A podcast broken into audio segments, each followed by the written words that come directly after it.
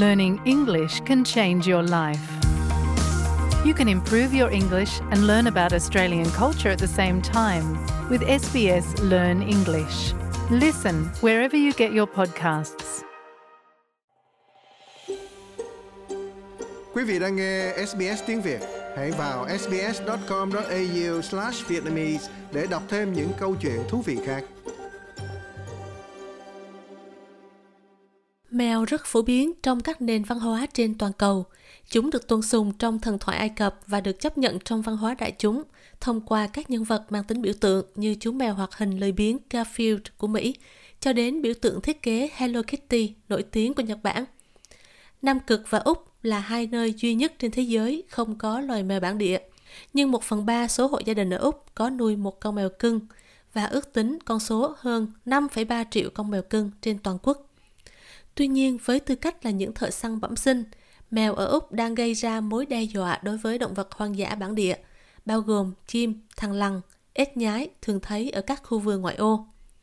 Các nhà nghiên cứu ước tính mỗi con mèo đi lang thang giết chết khoảng 186 con vật mỗi năm và chuyện này thường không được chủ nhân của chúng chú ý. Ngoài tác động của những con mèo cưng đối với động vật hoang dã của Úc, thì hàng triệu con mèo hoang cũng đang lang thang trên khắp nước Úc. Sarah Lecce là giáo sư bảo tồn động vật hoang dã tại trường đại học Charles Darwin và là ủy viên Hội đồng đa dạng sinh học. Bà đã làm việc về các vấn đề bảo tồn ở Úc trong 30 năm qua, bao gồm việc nghiên cứu tác động của mèo đối với động vật hoang dã. Giáo sư Lecce giải thích sự khác biệt giữa mèo cưng và mèo hoang. Everyone's familiar with pet cats, which are owned and cared for.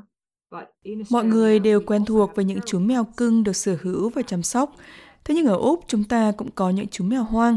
Và đây là những chú mèo sống không phụ thuộc vào con người.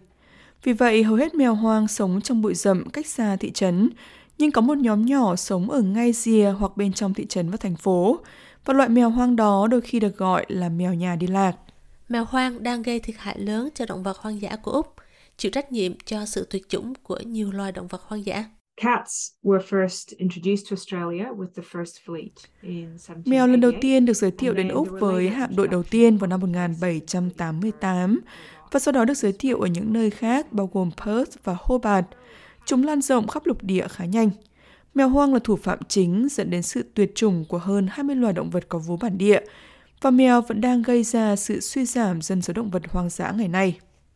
Nếu chúng ta kết hợp tác động của mèo cưng và mèo hoang đối với động vật hoang dã độc đáo của Úc, thì mỗi ngày mèo đang giết chết hơn 3,1 triệu động vật có vú, 1,8 triệu loài bò sát và 1,3 triệu loài chim.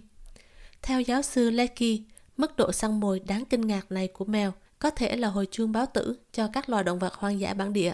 We will see more extinctions of Australian native species in the coming years and decades. Chúng ta sẽ chứng kiến nhiều sự tuyệt chủng hơn của các loài bản địa Úc trong những năm và thập niên tới nếu chúng ta không quản lý tốt mèo. Vì vậy chúng ta biết rằng mèo hoang là một vấn đề nhưng trên thực tế, mèo cưng cũng có thể ảnh hưởng đến động vật hoang dã. Vì thậm chí mặc dù chúng được chủ cho ăn, hầu hết mèo cưng được phép đi lang thang bên ngoài. Chúng vẫn săn mồi. Bản chất của mèo là đi săn, và mèo cưng thường chỉ mang về nhà trung bình một trong năm con vật mà chúng đã giết.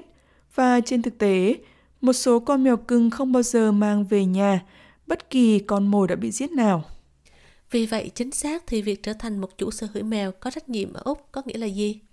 Giáo sư lecky nói, có một số hành động chính mà mọi chủ sở hữu mèo có thể làm để giúp giữ an toàn cho mèo cưng và động vật hoang dã. The best way to reduce the impacts of pet cats on wildlife Cách tốt nhất để giảm tác động của mèo cưng đối với động vật hoang dã là thực hành quyền sở hữu thú cưng có trách nhiệm. Và điều đó có nghĩa là hãy đăng ký và gắn vi mạch cho mèo của bạn, để nếu như nó lọt ra ngoài, thì nó có thể được trả lại cho bạn một cách nhanh chóng. Hãy triệt sản cho mèo của bạn. Đó là để ngăn chặn mèo con không mong muốn, và đặc biệt là giữ mèo của bạn ở trong nhà hoặc ở nơi an toàn, không cho mèo chạy ngoài trời. Giáo sư Leckie giải thích, giữ mèo trong nhà sẽ giúp động vật hoang dã địa phương phát triển và lợi ích của việc trở thành chủ sở hữu mèo có trách nhiệm là rất lớn. If you can do all of these things, um, Nếu bạn có thể làm tất cả những điều này, bạn không chỉ giữ an toàn cho động vật hoang dã khỏi con mèo của mình, mà còn giữ cho con mèo của bạn an toàn khỏi chó, ô tô, bệnh tật và tất cả những rủi ro khác mà chúng phải đối mặt nếu chúng đi lang thang ở ngoài đường. Nếu bạn sở hữu một con mèo cưng hoặc đang nghĩ đến việc nuôi một con, thì việc thường xuyên đến gặp bác sĩ thú y sẽ giúp mèo của bạn khỏe mạnh và vui vẻ.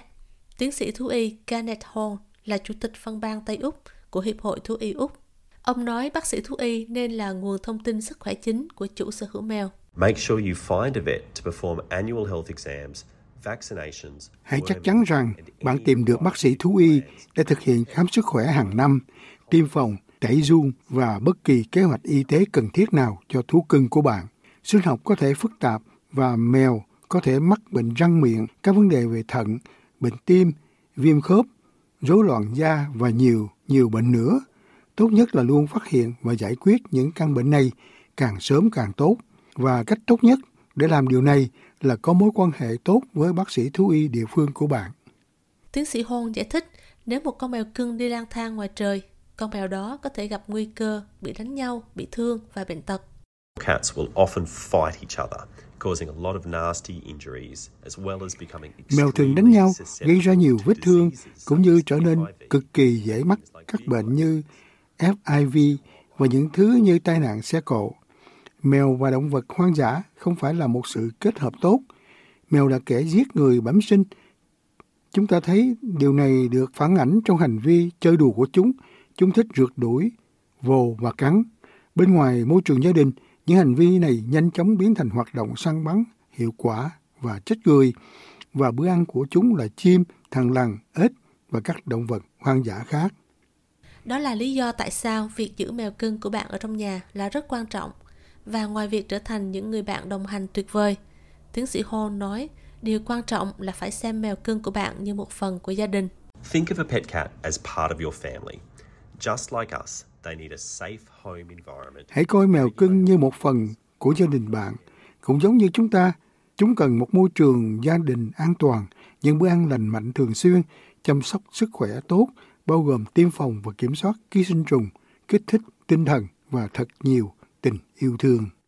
Còn giáo sư Lecky giải thích, tùy thuộc vào nơi bạn sống ở Úc mà luật về việc nuôi mèo cưng sẽ khác nhau. So the laws about pet cat management are set by the states and territories. Vì vậy, luật về quản lý mèo cưng được đặt ra bởi các tiểu bang vùng lãnh thổ, nhưng sau đó việc quản lý mèo cưng thực tế được thực hiện bởi chính quyền địa phương. Và chính quyền địa phương cũng có thể đưa ra các luật bổ sung riêng của họ, để họ có thể nhấn mạnh chẳng hạn như tất cả mèo ở khu vực địa phương phải được cắt bỏ giới tính, hoặc tất cả mèo ở một vùng ngoại ô cụ thể cần phải được ngăn chặn. Vì vậy, điều đó có nghĩa là luật sẽ khác nhau tùy thuộc vào nơi bạn sống. Giáo sư Lecky gợi ý rằng cách tốt nhất để tìm hiểu về luật pháp tại khu vực địa phương của bạn là truy cập trang web của Hội đồng thành phố. Nhiều hội đồng đã trợ cấp các chương trình loại bỏ giới tính mèo hoặc các chương trình vi mạch miễn phí để khuyến khích các chủ sở hữu vật nuôi có trách nhiệm Giáo sư Lecky nói có nhiều lợi ích khi trở thành chủ sở hữu mèo cưng có trách nhiệm. So if we could all adopt vì vậy, nếu tất cả chúng ta có thể áp dụng các thực hành sở hữu vật nuôi có trách nhiệm, điều đó có nghĩa là chúng ta có thể tận hưởng những chú mèo cưng của mình, vì chúng là những người bạn đồng hành tuyệt vời. Đồng thời, chúng ta cũng có thể tận hưởng những chú chim hồng tước và thằn lằn nhỏ và tất cả các loài động vật hoang dã bản địa khác ghé thăm khu vườn của chúng ta.